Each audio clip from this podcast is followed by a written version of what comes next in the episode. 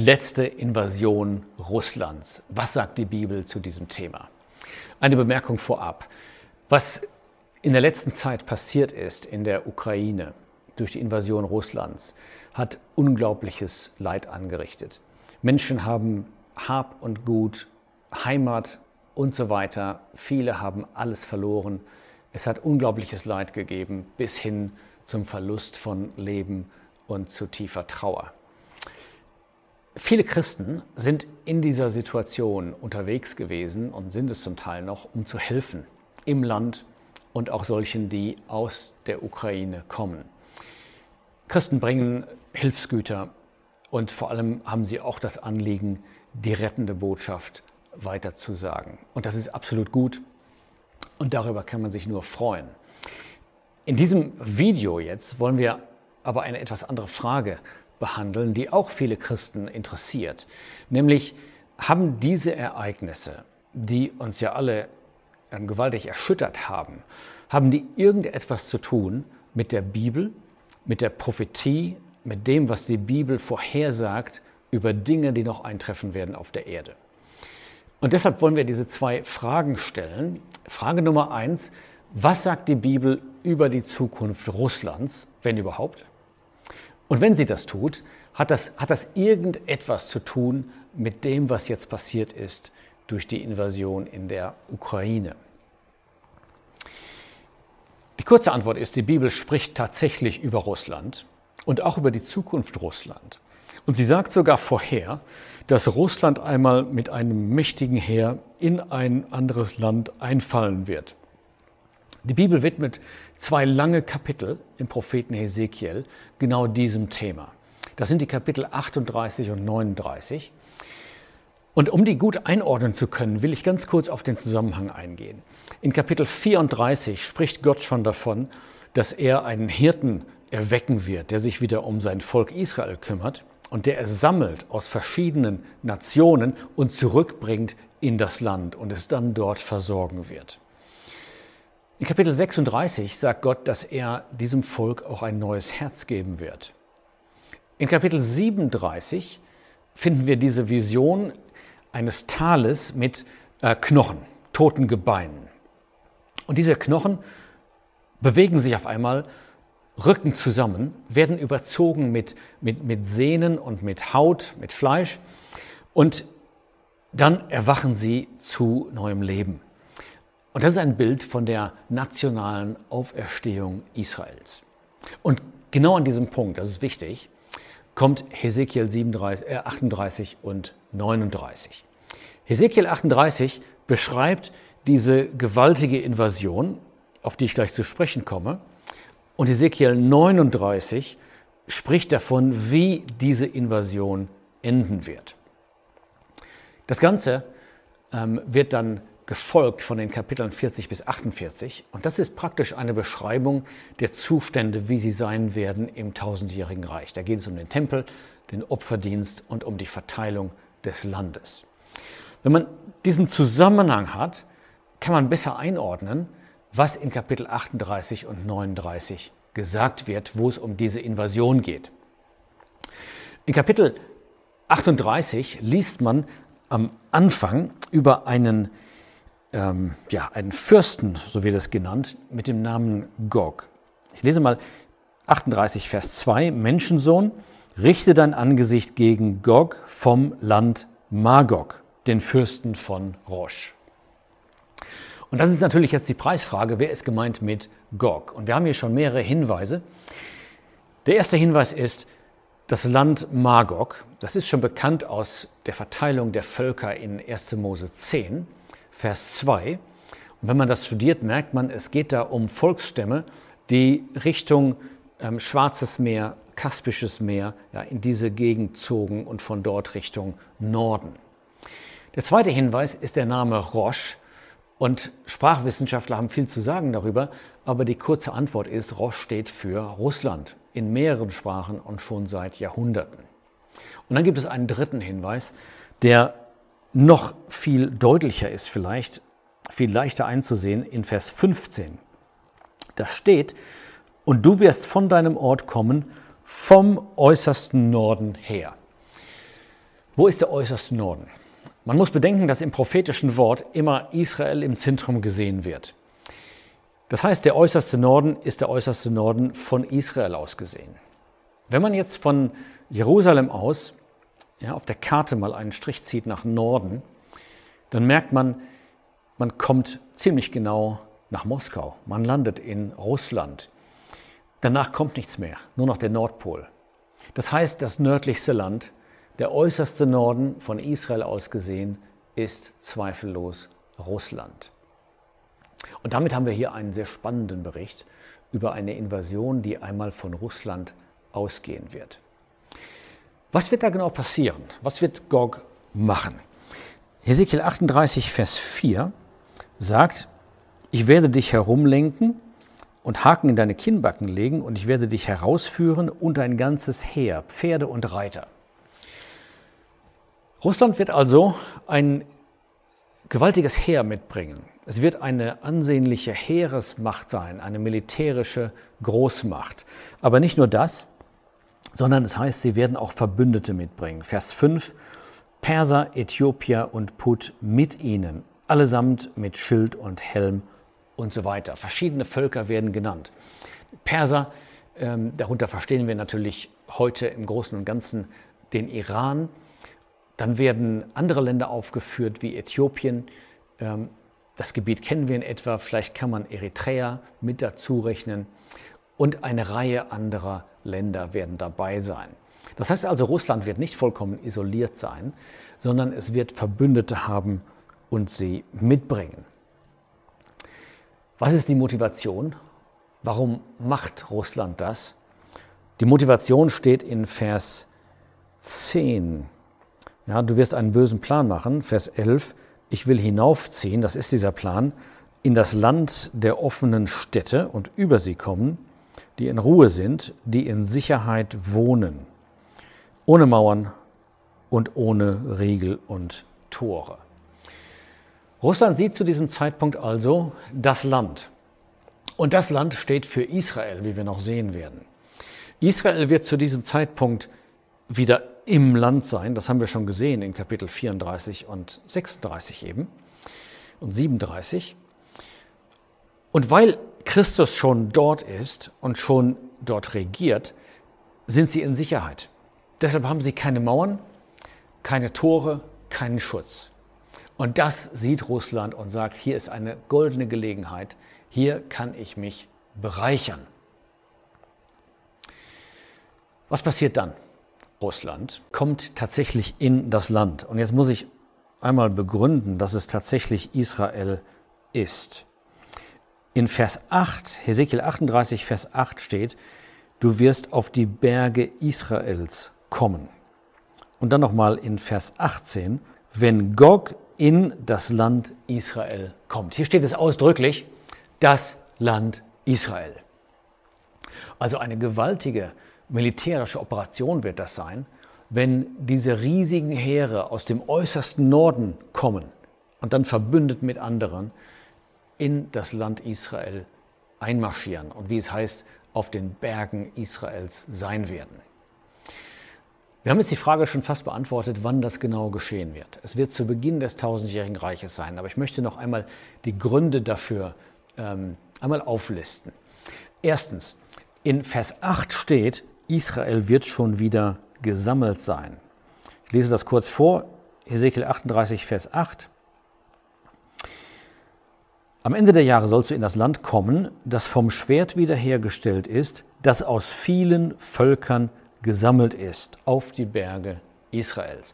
Das heißt, was hier geschieht, ist nach der nationalen Wiederherstellung Israels.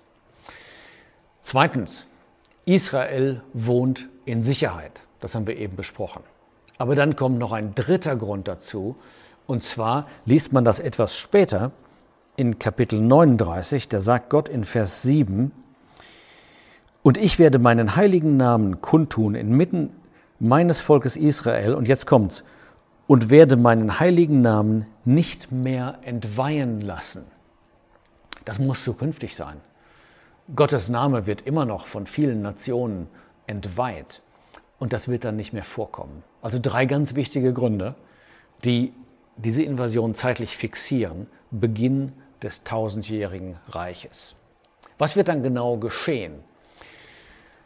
Diese riesigen Armeen befinden sich zu diesem Zeitpunkt auf den Bergen Israels. Und jetzt kommt der Augenblick, wo Gott reagiert. Man liest das in Ezekiel 38, Vers 21. Gott wird eingreifen und ich werde nach allen meinen Bergen hin das Schwert über ihn, also über Gog, herbeiführen, spricht der Herr. Und jetzt passiert etwas ganz Verwunderliches. Gott greift nicht etwa in erster Linie hier übernatürlich ein, sondern hier steht, das Schwert des einen wird gegen den anderen sein. Gott bewirkt also irgendwie eine Verwirrung. Und es kommt dazu, dass diese Armeen sich gegenseitig bekämpfen und sich gegenseitig vernichten. Aber dazu wird Gott auch eingreifen, Vers 22, ich werde Gericht an ihm üben durch Pest und durch Blut und durch überschwemmenden Regen, Hagelsteine, Feuer und Schwefel werde ich auf sie regnen lassen. Das ist das Ende der letzten Invasion Russlands. Gott kümmert sich um sein Volk. Der Herr Jesus ist da. Er beschützt es, der Messias selbst.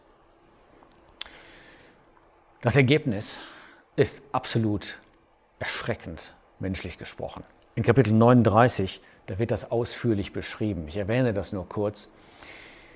Die Niederlage dieser großen Armee wird so drastisch sein, dass man mit den ähm, Waffen, ähm, es steht in Vers 9, sieben Jahre heizen wird. Unglaublich, diese riesige Armee, wie sie vernichtet wird. Aber dann kommt noch etwas, und das ist fast noch gruseliger. Dann werden die Toten dieser Armee begraben werden.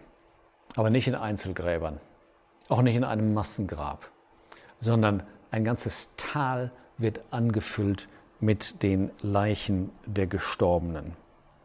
Vers 11 sagt das. Und es wird geschehen, an jenem Tag, da werde ich Gog eine Grabstätte geben in Israel, das Tal der Wanderer auf der Ostseite des Meeres. Und es wird den Wanderern den Weg versperren, und dort werden sie Gog und seine ganze Menge begraben. Und sie werden es nennen Tal der Menge Gogs. Und dann heißt es, und das Haus Israel wird sie begraben, um das Land zu reinigen, sieben Monate lang unvorstellbar. Aber das ist Gottes Sprache. Er wird zu diesem Zeitpunkt schon die europäische Armee gerichtet haben in Armageddon bei der Erscheinung, wie das steht in Offenbarung 19. Er wird auch seinen Überrest befreit haben von dem König des Nordens, von dem Assyrer, wie man das liest in Daniel 11 am Ende und dann auch in Sacharja ähm, 14. Aber dann ist sozusagen Russland der letzte Feind der übrig bleibt. Und er sieht, die europäischen Armeen sind nicht mehr da, der König des Nordens ist nicht mehr da. Hier wohnt noch ein Volk, vollkommen ungeschützt, und Russland fällt dort ein. Und so kommt diese Invasion zu ihrem Ende. Jetzt die spannende Frage für uns heute. Was hat das Ganze, wenn überhaupt, mit der Ukraine zu tun? Noch einmal, was da passiert, ist absolut schrecklich. Aber hier geht es ja jetzt um das prophetische Wort und darum, ob jemand, der das prophetische Wort studiert, ob der vielleicht mehr weiß als andere und ob er vielleicht weniger erstaunt ist über das, was geschehen ist. Und ich denke, die Antwort ist positiv. Warum? Weil die Bibel vorhersagt, erstens, dass es in der Endzeit ein Land namens Russland geben wird. Zweitens, dass dieses Land eine große militärische Macht sein wird. Und drittens, dass ihr Charakter derart sein wird, dass sie ein scheinbar hilflos ausgeliefertes Volk überfallen wird. Das übrigens im Süden Russlands liegt. Und jetzt kommt ein, eine interessante Frage. Wenn diese riesigen Armeen tatsächlich aus dem äußersten Norden kommen, wie kommen sie auf die Berge Israels? Man hat den Eindruck, dass es nicht ein reiner Luftkampf ist, sondern dass wirklich, wie es hier heißt, dass sie auf den Bergen Israels stehen werden. Wie kommen Armeen aus dem äußersten Norden dorthin? Wenn man sich eine Karte anschaut, merkt man, dass genau dazwischen das Schwarze Meer liegt. Und es gibt es eigentlich drei Möglichkeiten. Die eine heißt östlich am Schwarzen Meer vorbei, aber da ist der Kaukasus. Und selbst die Straße an der Küste wäre sicher eine sehr gewagte Route für eine solche Operation. Der zweite Weg wäre irgendwie eine Seebrücke zu bauen ähm, durch das Schwarze Meer. Und dafür wäre der beste Weg natürlich von der Halbinsel Krim aus. Aber der dritte und zweifellos plausibelste Weg wäre westlich des Schwarzen Meeres vorbei. Und dieser Weg führt genau durch die Ukraine. Ich möchte nicht missverstanden werden. Ich möchte nicht, nichts darüber sagen, wie die Sache ausgeht. Ich sage auch nicht, dass sich heute prophetisches Wort erfüllt. Das prophetische Wort befasst sich mit der Erde und mit der Zeit nach der Entrückung. Aber ich sage Folgendes. Wer das prophetische Wort kennt, wer Hesekiel 38, 39 kennt, der ist zumindest weniger überrascht, dass Russland drei große ähm, Vorstöße unternommen hat, die nach Richtung Süden zeigen. Nämlich Georgien, die Annexion der Krim und dann die Invasion der Ukraine. Alle drei zeigen Richtung Israel. Übrigens ist ein Student der Prophetie auch nicht so überrascht, dass Russland wieder eine große militärische Macht wird und dass es deshalb notwendig ist für Europa, ähm, selber eine militärische Macht zu sein. Es scheint so, dass man das in Europa in den letzten Jahren weitgehend vergessen hat, aus dem Wunsch heraus, wir wollen doch Frieden, was ja ein guter Wunsch ist. Aber wer die Bibel liest, weiß, dass es anders kommt und wird nicht überrascht sein, dass es zunehmende Integration gibt in Europa und zunehmende Aufrüstung, weil man jetzt auch bemerkt, was die Bibel schon vorhergesagt hat, dass Russland eine äh, bedeutende militärische Macht wird. Fazit. Wir sehen einmal mehr, wir können dem Wort Gottes absolut vertrauen. Das Wort Gottes steht fest. Die Frage ist natürlich, was bedeutet das für uns als Christen heute? Ich sage noch einmal, unsere Aufgabe ist in erster Linie ein Zeugnis zu sein für Christus der Welt das Evangelium zu bringen, aber auch der Welt praktisch das Evangelium zu zeigen durch Barmherzigkeit und durch Liebe. Gleichzeitig merken wir einmal mehr, was Petrus sagt, das prophetische Wort ist eine Lampe, die an dunklem Ort leuchtet. Und das soll auch eine Auswirkung haben auf unsere Herzen. Deshalb steht das dabei, bis der Tag aufgehe in euren Herzen. Und da steht noch etwas. Da steht auch, bis der Morgenstern, der, der Tag anbreche und bis der Morgenstern aufgehe in euren Herzen. Und dieser Morgenstern spricht davon, der Herr Jesus kommt. Die Entrückung kann jeden Augenblick geschehen. Und je dunkler die Umgebung wird, je mehr wir die Schatten kommender Ereignisse sehen, dass Gott sozusagen die Figuren schon an ihren Platz bringt für das große Endspiel, desto mehr wissen wir, unser Herr wird kommen, bevor das alles geschieht. Und umso mehr werden wir angespornt, bis dahin ja, ein Licht zu sein in der Welt und dem Herrn zu dienen.